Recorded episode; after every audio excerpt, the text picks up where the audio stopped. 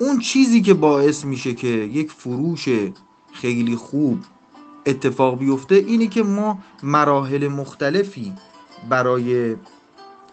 پیگیری یک مشتری داشته باشیم